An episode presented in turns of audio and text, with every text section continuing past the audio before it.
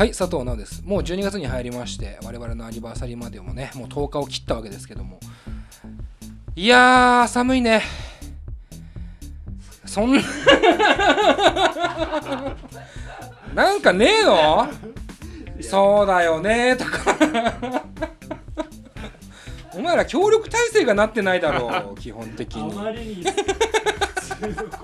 寒いねっつっていやめちゃめちゃ寒くなりましたけども。NHKFM じゃねえいや本当だよな。NHK バカにすんなよお前。NHKFM 必要だからそれは必要だから言って俺もやりたいんだよ NHKFM が本当は。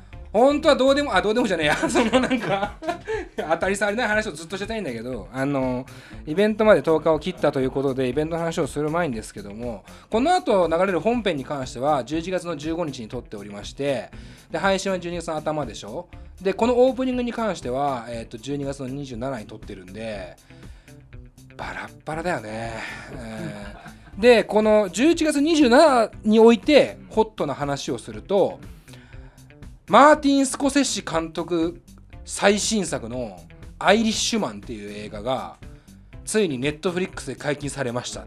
今日は28だけど。あ今日28か どうでもよくない？もう昨日配信された。昨日配信されましたよ。見ました？見てないまだ。岩っていいわ見てないです。ね。まあ岩ってまず見ないと思うけど 僕もね見始めましたよ。もドラマじゃないよ映画だけど、ね。うん、見始めましたけどやっぱね長すぎ。3時間半ぐらいかな、え。あるんですよ。で注目されてるのはさマーティン・スコセッシの映画にロバート・デ・ニーロもいればジョー・ペシもいればアルパチーノもいるんだっけな。な俺アルパチーノまだ見てねえんだけど。そっていうのも俺途中寝ちゃったから最初30分ぐらい寝ちゃったんだけどなんか割と退屈だったの。だから俺まだいいかどうか分かんない状態で話してんだけどただやっぱすごいね。デニーロとジョー・ペシが出た瞬間のマフィア感すごいね。ただスーツ着てるだけなんだけどさ もうやっぱあのグッドフェローズとかさあの辺を思い出してしまうなっていうのはあるんだがそしてロバート・デ・ニーロがこう3世代ぐらいの役をやるんですよ。あの映画って。要は若かりし頃なんか油乗ってる頃その最後のなんか語り部になっちゃってる頃みたいなジジイの頃。まあ要はそのジジイが今多分一番リアルだと思うんだけどなんかねそれを CG かなんかでやってんのかな？その顔の加工みたいなのは。CG だか特殊メイクだか分かんないけどただすごいよそれは。普通。普通に若いデニーロ出てくる。まあ体型はそんなに変わんないんだけどあれはすごいなぐらいしか言えません。まだ見てないから。ただ今あの映画館でも今の時期だけはやっててただすごいね人気はやっぱね。どこもかしこも結構あの完売しておりまして。まああのパッと一聴した感じで僕もなんか映画館で見たいなって気はしたのでまだねこの配信の頃やってるとこあれば行きたいけど。3時間半だったらね映画の感のいいかもですね。うん。途中休憩でほしいけどね、えー結構長すぎるなって。休憩。休憩が多い。それ七人の侍のやつ2001年宇宙の旅も入るんだよ途中に休憩が、えふん。ふん。思い通りの反応すぎて。ふーんって言っちゃったけど、うんまあまあ。そんなことよりもさ 話したいことがあってさタイムテーブルが発表されました。イエイイエイあのー先週ねグッズの話はちょっとしたんですけどもあのタイムテーブルも同時に発表されておりまして皆さん見ましたかね？まあもちろん昼はねウェブの草野郎ワンマン。これまあ下手したらもうこの配信頃には完売してる可能性はありますが、えー今ちょうどウェブクソが東京今っていうか配信じゃない収録の時のちょっと前に来ててねちょっとお会いして。そう泊まってってさあの新譜も出来上がってあの CD ももらったからさちょっとこう新譜の曲聴けるのすごい楽しみだなっていうのはもちろんありありますが。でその後まあ、えーそれがバーステージでその後ホールステージで「えー、ハバナイスデー」から始まって折坂優太合奏につながってイースタンユースにつながっていく。手順としてはどうすか？なんかありましたっけ？一番あったのはあれだよね。その音楽のさジャンルが全然違うじゃない。ハバナイスで折坂優太イースタンユース。それをでもやっぱり自然にさ3つともどうしても見たいなって思う流れにはしたかったよね。うん。あとイースタンユースのね音がねかなりでかいからという意味でもやっぱ鳥取ってもらうしかないっしょっていうのもあってね、えーこの順序にしましたけどもワクワクが止まりません。これはまだ多分チケットあると思うので。でちょうど、えー先月の終わりにはあのローチケットピアでも取り扱いが急に始まって残り 2週間で始めるとなかなかレアだと思いますけども、まあ、在庫がねもうそれだとしちゃったので、えー皆さん早めにねチケットを取ってほしいなと思います。でまあ一番はやっぱこの深夜ですかねタイムテーブルで言うとおとぎ話からスタートですよ。これはこのイベントを企画した瞬間に決まってたね。俺らの中では。深夜の一発目は絶対おとぎ話。ねそれはもう決まった状態。だからこれお客さんにはね重ね重ね言いたいですけどもねこうイースタンユースまでね見てる人はぜひとも一回出なきゃいけないんだけどおとぎ話のね時間には戻ってきてさ、あのー満員のフロアでさ盛り上げてほしいなと思っております。でそっからバーで東郷清丸くんねこれねデュオ編成の予定なんでこのミニマルな編成でかつサウンドシステムが入りますんでゴリゴリの低音で楽しめるっていう感じですけど。そしてトリプルファイヤーで終電を逃すというね。いやだから逃すっていうか逃してほしいんだよ。うん。トリプルファイヤーしかも島田ボーイ来ますよ。う最高最高ですよ。うわね岩橋君が一番ね呼びたかった人たちですね。うん、まあ僕らのラジオを手伝うきっかけにもなったバンドですから、そしてそこからねドープゾーンが始まるんだよ。バーステージでまずホピ。これ VJ もねがっつり入りますよそしてその後シークレットがホールステージ。誰でしょうね。もう発表されてるのかな？わかんないけど。そしてその後ドスモノスがバーステージ。だここをさやっぱこだわったよね。この流れね。こうゴリッゴリのドープとホールステージのシークレットがバチバチにやり合ってドスモノスにつなげていく。このライン最高ですよ。これもうすでに2時ですから。瀕死の人いますよ多分。そしてその後のシークレットね。この流れか。気づいてる人は気づいてると思うけど まあグッズもねあのイラスト公開して俺がね友達にグッズのイラスト見せてあの顔隠してあるんですけどあの今ね公開されてるイラストは。誰だか分かるかなっていうの。10人ぐらいに聞いたけど10人中10人分かってました、うん、だから多分分かってる。ってことは必然的にもう一個も分かっちゃうんだろうなああそうね。確かにね。うん。ハッティのはないじゃん。顔ないじゃんっていうね。そんなにビジュアル面厳しいタイプの人？かもうすでにいる。というね、えーバレバレですけど。まあまあでもね面白いよね。そういうのもね。でそのまあシークレットやって多分みんなこう涙をする人もいればねたぎる人もいる中でバーステージで入江洋さんがカバーソングセットをやってくれるっていう。やばい。だからイメージね入江さんぐらいからこうクロージングに向けていくイメージなんだよね。で入江さんのカバーソングセットってやっぱみんなが知ってる曲もやってくれると思うからなんかこうねちょっとずつこう散るっていくようなイメージというかなんかそんな感じで僕は考えておりましたけど。でその後ハーフマイルビーチクラブがハシエンダセット。これさあんまり説明してなかった気がするんだけど、まあ、ハシエンダっていうねそのマンチェスターにあったクラブにリスペクトを捧げたセットリストで来るんだけどまあおそらくまあ、僕らが言ってるのはこれ別にバラしていいのか分かんないけどあるバンドのカカバーをしてほしいとかって注文をしてるんですけども正直ね僕もステージに乗る可能性ありますよ。えもうここまで来たらカウベル鳴らしたいですカウベルを。カウベルかタンバリンを持ってステージに上がってやろうかなっていう気もしてますけども。もうこれは本当大団円であのクロージング的に僕は盛り上がってほしいなと思っております。でバーステージではさハーフマイルビーチクラブの DJ の人たちがさまたこちらもねあのレコードでしっかり DJ やってくれる予定なんで。それもね多分ね respect for ハシエンダでええ。やってると思うんで多分なんだろうねだからその時で言うと八百屋ステートとかさ808ステートとかっていうあの辺の、まあ、テクノ関係の人たちも結構マンチェスターっていうのはすごくあったからアシッドテクノってやつですね。その辺とかが流れてくんじゃねえかなっていう気もしてますけどこれで終わるわけだ。で5時を迎えずに終わるっていうね。どうする？そうどうする、うん、飲むっていう。打ち上げしちゃうっていう感じで。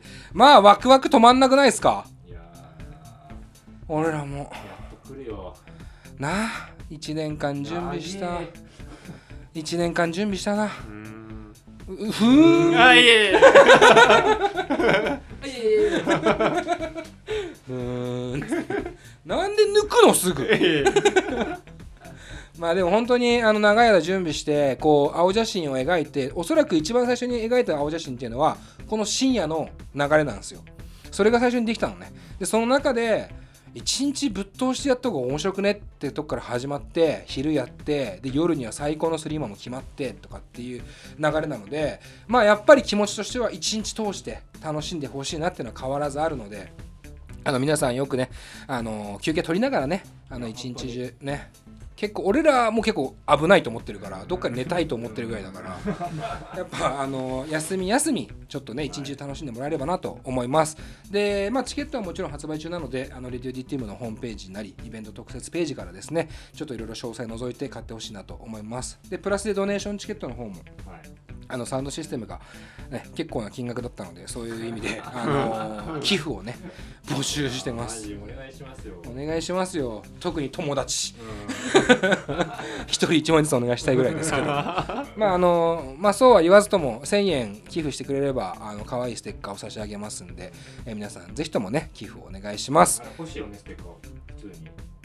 あれどれどれあのね全員集合。あー欲しいですドネーねションステッカードネーションステッカーね、はい。あれ超可愛いよね。あのステッカーは作る予定ないんでそれ以外、まあそういうグッズとしてもあのちゃんと機能できるものは作ったのであの普通にねそれ買うために1000円払うぐらいのイメージでも全然いいかなという気はしてますので皆さんね、まあ、グッズのイラストもねしっかりこうちょっとチェックしながら、えー楽しんでほしいなと思います。さあというわけで今週ですけども、えーそんな、えー我々のアニバーサリーイベントの深夜トップバッターを飾ってくれるおとぎ話が来てくれます。このおとぎ話はアニバーサリーイベントの深夜スタートの一発目っていうのもあるけどもバンドとしてまずリアライズっていうとんでもないアルバムを出したばっかなのよ。やべえよ。やべえのよこれが。マジで。ないや大好きですすごい。だってめっちゃ聴いてんでしょ？あの Spotify の分析でうん。一番聴いてるアルバムに出てきます、ほら。岩って書いてな岩って間違いないよ。なんかどうやっていいのか分かんない。どうやってまとめればいいの？こ れただ本当にやばい。でもこれ岩手がめちゃくちゃ聞いてるのも分かるっていうかねそのいわゆる今までの王道のおとぎ話とはちょっと違う新しい一歩を踏み出した感じがあるアルバムでおそらく今までインタビューもそこそんなに受けてない状態で来るので僕もどんな話が聞けるのが楽しみだなという気がしてます。なんで笑ってんですか？いわゆるっていう。何何？岩っていう流れからの、ういわゆるっていうやつが あ岩岩で踏んじゃってた？そう。ああそれはイエローカード。それは受け取りますよ。抗議はするけどやっぱ踏んじゃってることに関しては俺結構敏感だから、うん。申し訳ないです、ね じゃあおとぎ話やってきます。お楽しみに。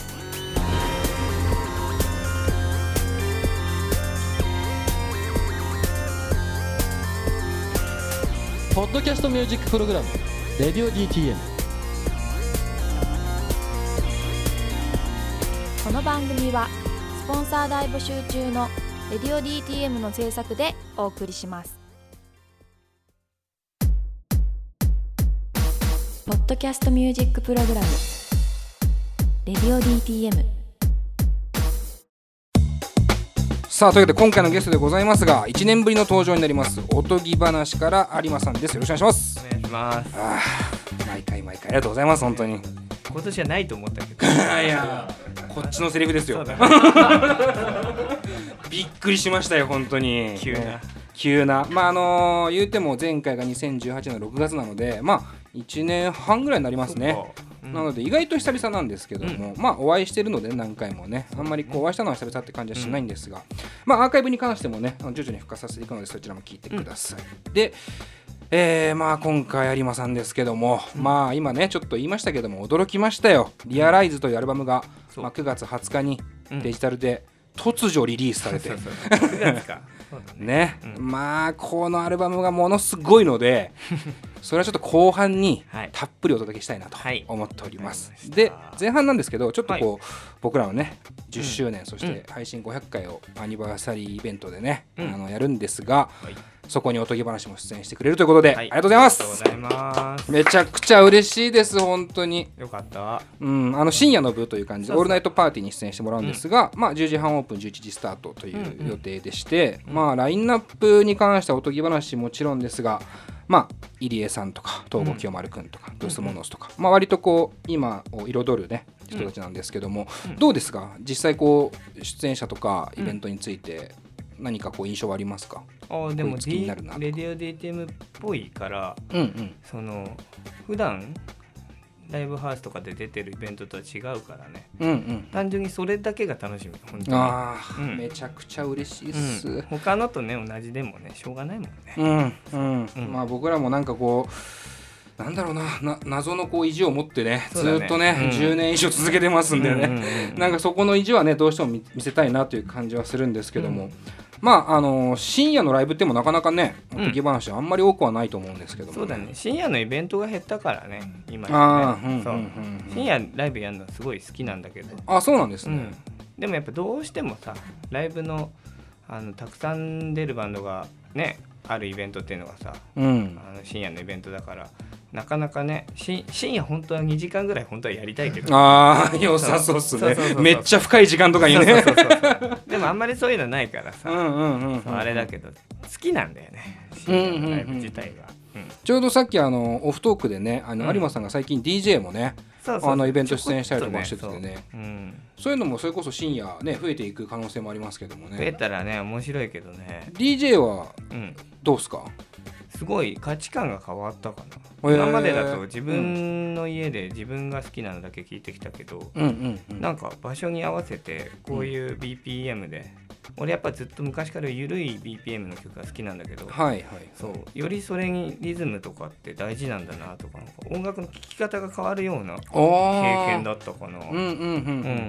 改めてこう真正面から聞くっていうかね選曲する時もそうだし。そうそうそうそうそれって実はね機会としてなかなか多くはないというかそうだね。ね。ミュージシャンの人でもね限られた人しかやってないと思うし、そうそうそうそう。まあとうん。友達同士のなんかロックの名曲かけてイエーイっていうイベントでもないからさ、それが呼ばれるのとかは、うんだからなんかすごい逆にすごい自分のライブのセットリスト組んでるみたいな感じで楽しかった。ああまあ僕もね有馬さんとこう話す時って大体こうもちろん音の話もするけども、うん。今何聞いてますかとか。そんなんばっかだもんね。やっぱこれやばいっすよねとかね。なんかそういう話がね多いし、まあ、あとはネットフリックスの話ばっかねしてますけども。うん。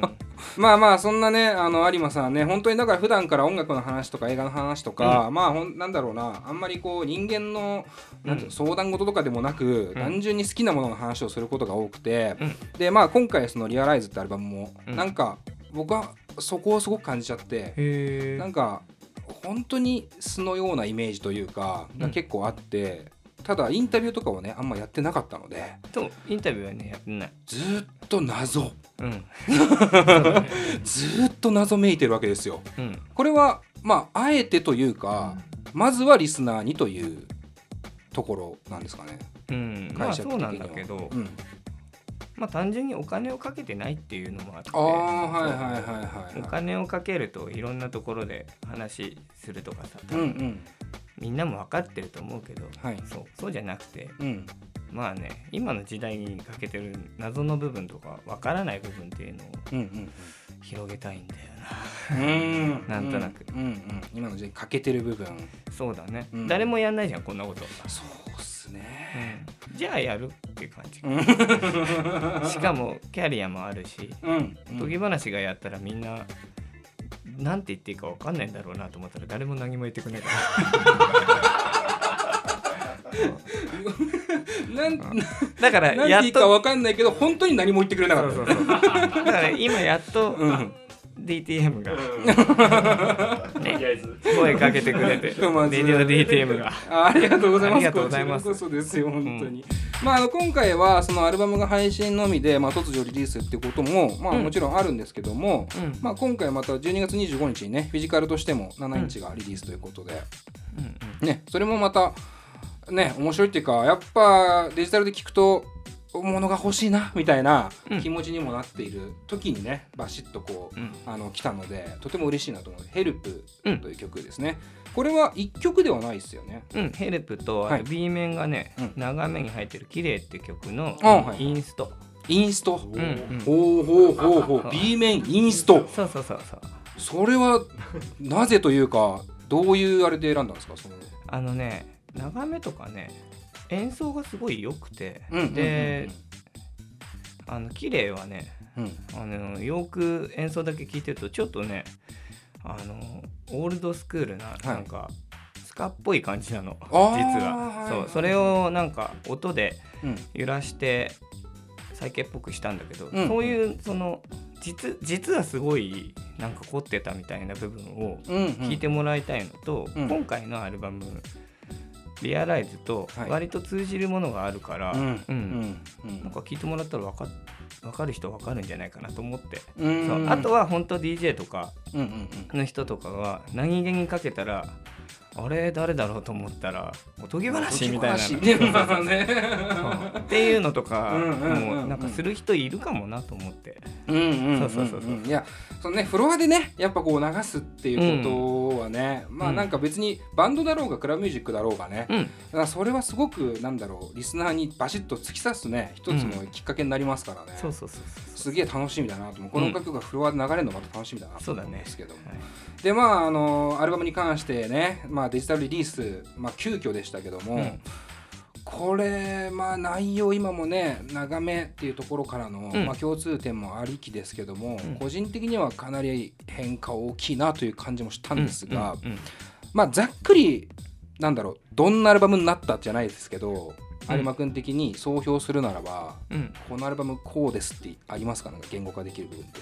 言語化できる部分はやっぱりちょっと今までやっぱロックバンドだからさ、うんロックンロールをやってきたんだけど、はい。ま、全く違う？うんうんうん。マジで今までやってない曲だけで構成したいっていうのがあったから。ああなるほど。はいはいうん。はい言ったらソウルだと思ってたね自分たちの中で、うん。そのネオソウルじゃないけど、はい。白人が急にソウルやるとかさ、うんうんうん。そういうイメージ、はいはいはい。そうそうそう。日本人が日本のロックバンドが全く違うアプローチでソウルやったらこうなりましたみたいな風になればいいかなと思って作ったんだけど、まあなんかブルーアイドソウルなんかはねまさにこうそのジャンルじゃないけど一つのカテゴライズとしてもまあ成立してるというか確立してますけども、うん。こう日本っていうね国からこのソウルっていうのはこの時代に生まれていくっていうのは、うん。まだ多分誰も体験していない体験かなっていう気もしていて。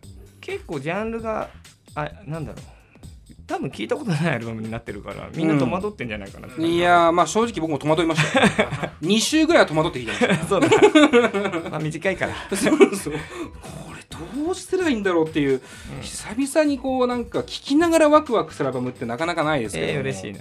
すげえワクワクしながらもう何週も聞いてますけども、えーなんかこう個人的には何の前触れもなく、うん。どんなアルバムですとかってことでもなく急遽リリースだったから、うん。まあ、純リスナーとしては、うん。逆に優しかったんですよね個人的には。あ嬉しいそれは。すごくリスナーに優しいアルバムだなっていう感覚があって。これはもうみんなに言ってほしい もう一番思ってること言ってくれた今。本当ですか、うん。いやーこれはねだから逆説的っちゃ逆説的なんですけど、うんね分かりやすいとかそういうことではなくて、うん。なんだろうリスナーに委ねられた優しさみたいなとこうん。ろが、音楽って体験だから、うん。そう本当そういうアルバムになればいいなっていう。今はレールに乗るからさはい。乗んないっていうのってこんな面白いんだって思ってくれればいいから、うーん。まあそれはおとぎ話だからこそっていう部分も まあね,、そうなんだけどね。キャリアがあり今までの作品があり、うん。だからこそこのギャップじゃないけど、うん。にこうグッときてしまうっていうのはねあると思うんですけどもちょっとここでうん。すごく気になってるのが、まあ、このうん「リアライズ」を制作する上で、うん。まあ、有馬君にとってうん。こう大事な曲だったりとか、うん。まあなんだろうバックボーンに当たる部分っていうのを、まあ、うん。知りたくて、まずはこのコーナーからいきたいと思います、レディオ DTM クルーと一緒に聴きたいおすすめの曲を教えてのコーナー、えーということで。まあおとぎ話おそらく初めてこのコーナーをやるんですけど。いやそう。こういうことなんですこういうことになってるんですよ一番うちら。変わったな。変わりますよ。僕らも30代中盤ですよ。いやいやよかったね本当でまあこのコーナーはゲストにですね、まあ、うん。Spotify で聴くことができる楽曲の中から、うん。レディオ DTM クルーに紹介した曲を教えてもらうコーナー、うん。でスタジオの中にはスマートスピーカーがありますので、うん。まあこれで一緒に実際に聴いてみて、うん。でその後あれこれ語っていきたいなと思っております、はい。じゃあ早速ですけども有馬くんのこうおすすめの3曲ですね、はい。こちらをまあずらっとちょっと紹介お願いします。はい。まずはね、うん。スティービー・ワンダーのうん「Heaven is Ten Zay Ten ゼイリオン。Zillion、ん。Light Years Away」って曲なんだけどね。長いんだよねですけどまあな「Heaven is」だ「Heaven is」だと思って、うんうんうんそうそうそう。そうですね。ヘブンイズで覚えてくれるそうそうそううんうん。なんだけど、まあ、この曲はね、はい。あの今回アルバム作る時もそうなんだけど、うん。まあソウルなんだけど、はい。もうものすごくギターポップだと思って聴いてもいいぐらい、はい。メロディーが良すぎて、そうそうそうそうそうそう。まあどんな音楽やっても結局はメロディーだと俺思ってるから、うんうんそう。そのもうなんだろう色あせないメロディーを聴くっていうだけかな。うん。委ねるっていうか、なるほど、うん。ムードがいい本当に。うん楽しみ、じゃあ続いて。続いてはプリファブスプラウトの「デザイアアズ」はい。っていう曲です。でこれはねあのーシンセサイザーとかのね、はい。使い方80年代のうんうん。80年代、うん、の曲なんだけど、はい。すごいなんだろうモダン？うん今聴いてもすごいびっくりするっていうか、はい。そう。だからあのー80年代の時点でやっぱり未来っていうのは決まってたんだなとか思いながら聴いてるっていうおかーなるほどまあでもそれこそストレンジャーシングスじゃないけど、うんうん。うん近未来っていうのはもうあったすぐそばにあったみたいな感じではいはいはいはい、うん。なるほど。面白いですね。そんな感じ。続いてが。でポーティスヘッドのカウボーイズうーん。ポーティスヘッド出てくる感じは結構えぐいなと思いますけど。もそうかなわかんないけど、うん。ポーティスヘッドってめちゃくちゃ暗いんだよ、はい。で暗いアルバムを作りたかったんだよなるほど。そう。だからまさにこの曲のあのドラムの感じとか、うんまあうんサンプリングの感じとかはすごい今回のアルバム参考にしましたなるほどなるほど。まあまさにね今暗いって話も出ましたけどもね、なんか暗いとこうネガティブはまた別の話ですごくこうそのムードとしてあそういうことそう非常に合ってるなという感じがするので、うん。じゃあまずはこの3曲をね僕らも一緒に聴いてみたいなとはい。思っております、でリスナーのみんなはですね Spotify の RadioDTM プレイリスト RadioDTM2019 に加えておきますので、まあ、そちらを聞いてみてインタビューの続き後半を聞いてほしいなと思います、ではこの後後半です。以上で前編のインタビューは終了です。